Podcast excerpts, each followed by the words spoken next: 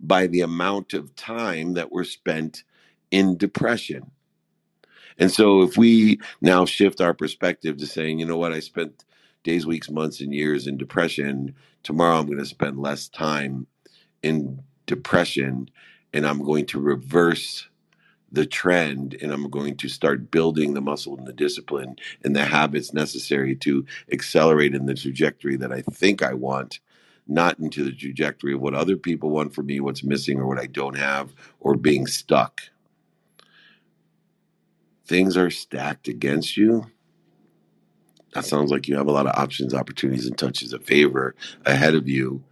And we have a lot of lessons to learn to indicate how to get there but it's not going to happen overnight. So the first thing I would say is that if uh, the depression that you have, quantify it, identify it, and change your trajectory, knowing that progress is not something that we're capable of seeing day by day, but it is something that we can quantify every New Year's or quarter or maybe even every month. And if you utilize what I am doing, saying, thinking, believing, and feeling today and aligning it with a meaning that you're giving it from your past, the inflection points, defined moments, or historical relevance of promotion and protection, that each day you will progress. And slowly but surely, the depression, the interference, will dissipate, dissolve, and soon disappear. And things will get easier and you'll realize that it was the wind behind me that allowed me to learn what I needed to learn and utilize that wind now, not to get over, under, through, or around, to, fight through, but instead to create disease of ease, to be able to identify what's putting us at disease and get rid of it. So let's change the way that you look at things we're not going to get out of depression in one day, but we will get out of depression day by day by identifying what we're doing to put ourselves at disease, what's interfering with our potential, what's interfering with the omniscient, all powerful, all knowing source that loves us more than our mom, that would not punish us and stack things against us, but will utilize opportunities, options, and touches of favor to indicate to us that we have something to learn to get to the better place, the better position, which is already are. You are happy, healthy, wealthy, and worthy. Let's figure out what you're doing to interfere with it. What a great question. Thank you so much because I know so many of us uh, don't understand depression, anxiety, or fear as an opportunity, option, and touch of favor to indicate how we can get to a better place, a better position, uh, or to clear the interference between us and what our potential is happiness, health, wealth, worthiness, etc. So I have two questions for you, and I love your last video about New Year's resolutions. Well, one is what is the biggest lesson you learned last year? And the second one is do you have any words for this year that's like guiding you? Oh, I love it. In fact, I was blessed to spend New Year's Eve with uh, some of our friends, Jon Gordon and Teddy Mellencamp, Edwin Arriaga, Ed Mylett. And that's the exact exercise that they thought of. What is your word for the year and what is your lesson? Uh, for me, my biggest takeaway for the year um, is probably one that confuses a lot of people, including internally in my family and my friends and, and our team here.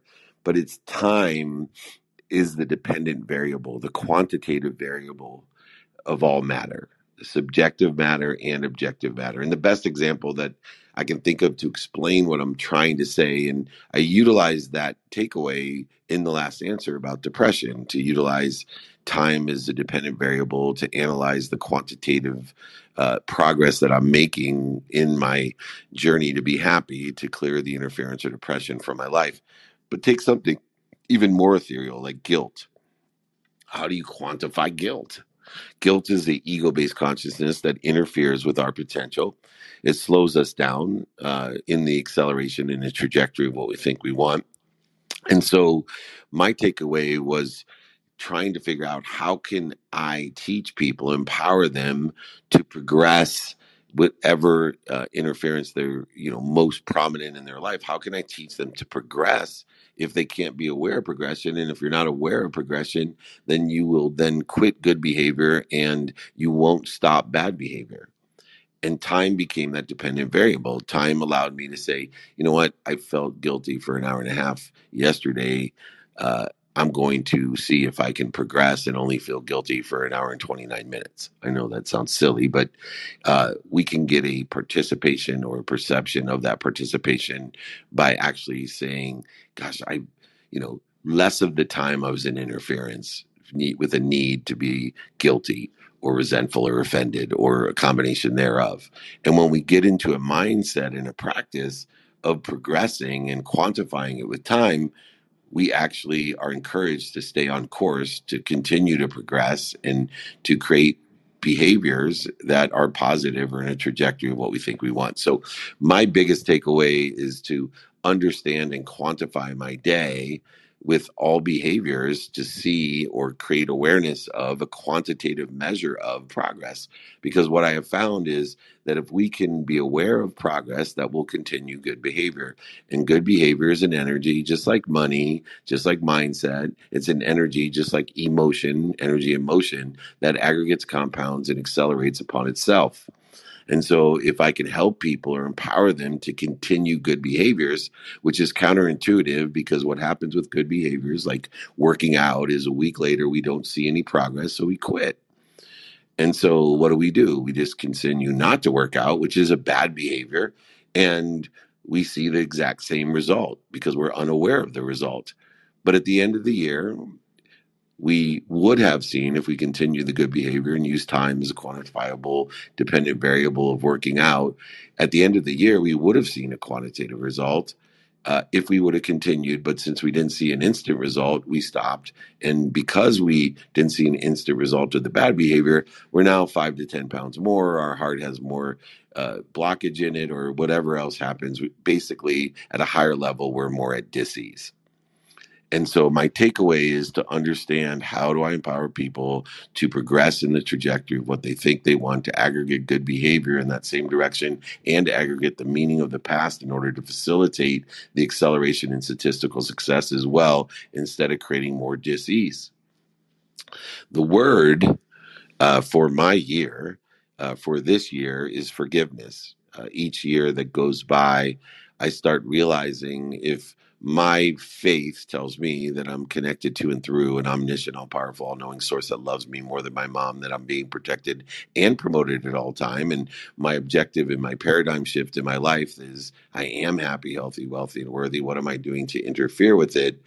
The most powerful tool in my tool belt is forgiveness and the more I understand forgiveness and be able to love those people that attack me and forgive myself for not understanding them and creating more interference or acceleration in the wrong direction or more resistance or more shortages, voids, obstacles into my life by not understanding myself, forgiveness and to utilize forgiveness as a tool in which clears the interference or shifts that paradigm to help me understand my potential an unlimited infinite potential that exists in the future limited only by the 24 hours of today that i need to be as productive accessible and gracious aligned with that infinite trajectory that i want to accelerate on.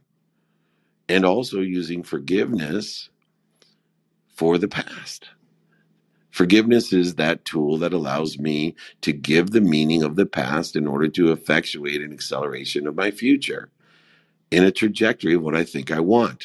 So, take my bankruptcy, for example, Gigi. In 2008, I lost over $100 million, and I could have continued to beat myself up and create bad behaviors that probably would have ended up for certain in divorce and most likely in death and depression. But instead, I utilize the mindset, heart set, and handset that we're discussing today as forgiveness is a tool in forgiving myself and taking accountability in the realm of I am responsible for me losing all my money. I did attract these people, places, circumstances, ideas, business deals, etc., that eventually evolved into me losing everything. And I'm participating in a perception that I'm going to a better place, a better position, or being into a better uh, situation because of it. I'm being protected and promoted. That's the meaning I give my bankruptcy.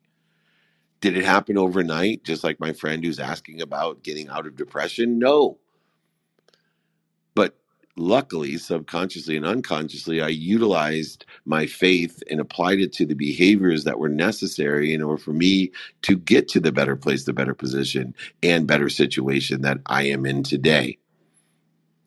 This is the secret of forgiveness. Forgiveness is the greatest weapon of love, light, and lessons that there is and forgiveness is always with you and start by forgiving yourself so you can give it to others even if people are judging you laughing at you scoffing at you and making fun of you one of the things i learned about forgiveness for people who are attacking me or limiting me or judging me or laughing at me is that it was really interesting as i realized you know that i want to be continually pursuing my potential or climbing the mountain of potential without starting at the bottom of the hill every day.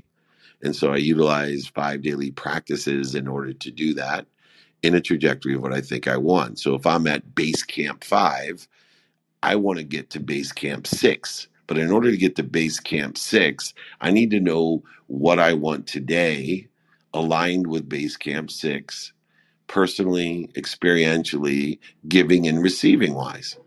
And I need to know who can help me get to base camp six. And believe it or not, the best people that can help me get to base camp six are the people at base camp six.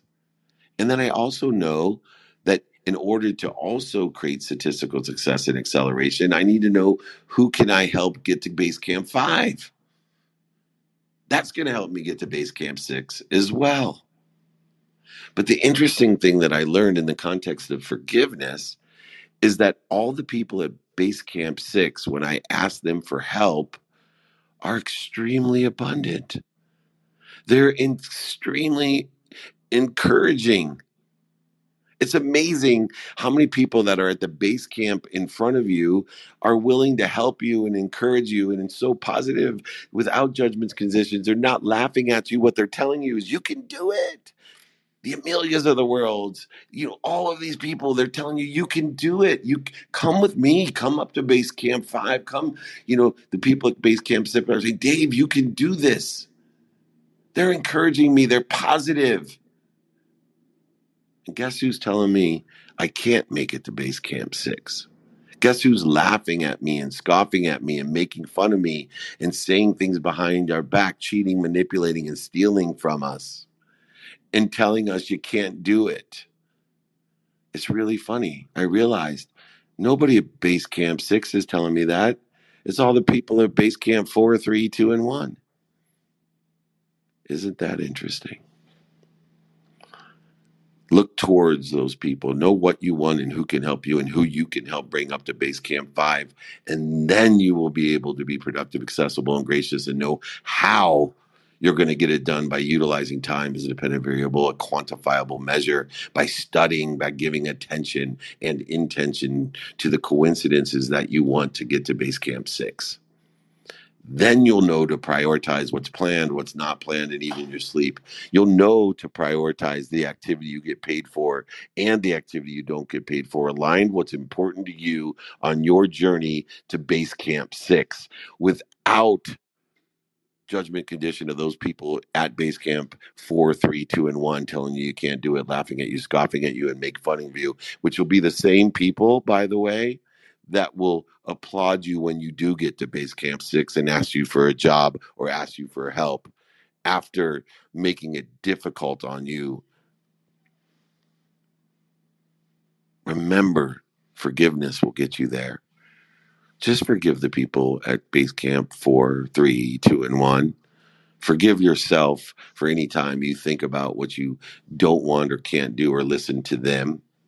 Just forgive them Forgive your past. Give it the meaning of Base Camp 6. And I promise you, you will live in intellect, intuition, and inspiration. You'll have insight to what it takes to get to base camp six. Forgiveness is my word for the year.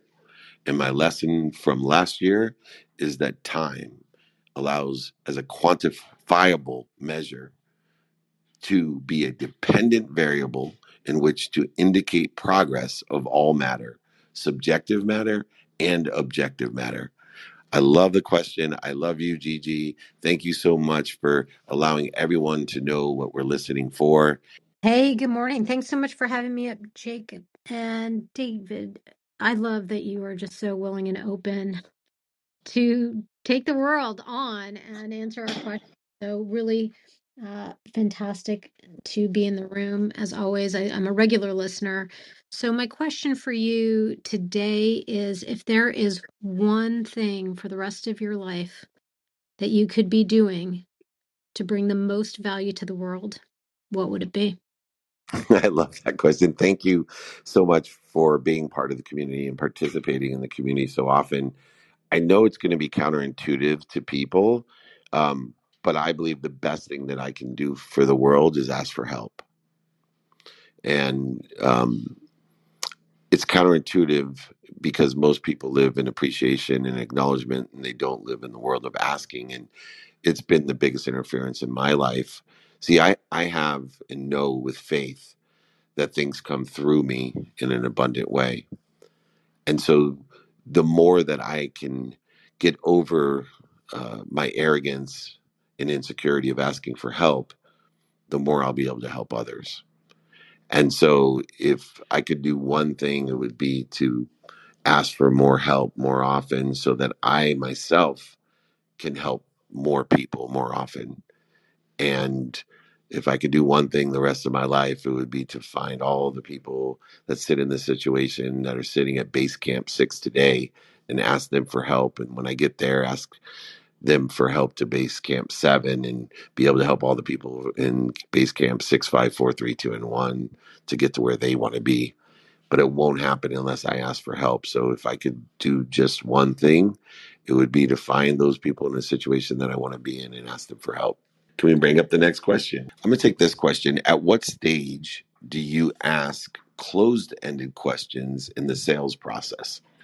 Um, so there's only a few closed ended questions that I ask. Um, my first open ended questions are to determine whether someone has an open mind, because I know not only do people with open minds have open hearts and open hands, but they also surround themselves with more people with open hearts and open hands as well.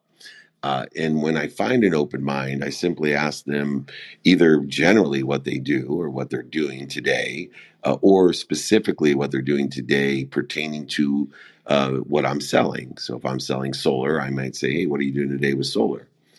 And then they answer that question. And as I determine if I have an open mind or not by the answer of that question or previous questions that I'd asked, uh, I have now increased my, my statistical success exponentially then I ask another open ended question when I find out what someone's doing today pertaining to what I'm selling. I ask him, What do you like about solar? And I listen to what they say about what they like. And then I say, Is there anything else you like? And I let them continue on, if so. And then I ask, What don't you like? Or what confuses you about solar? And then I listen to that. Now I'm prepared to ask one of the closed ended questions, which is, Would it help you if? See, a closed ended question is something that you can answer yes or no to after gathering the data of allowing someone to share their perspective of an open ended question.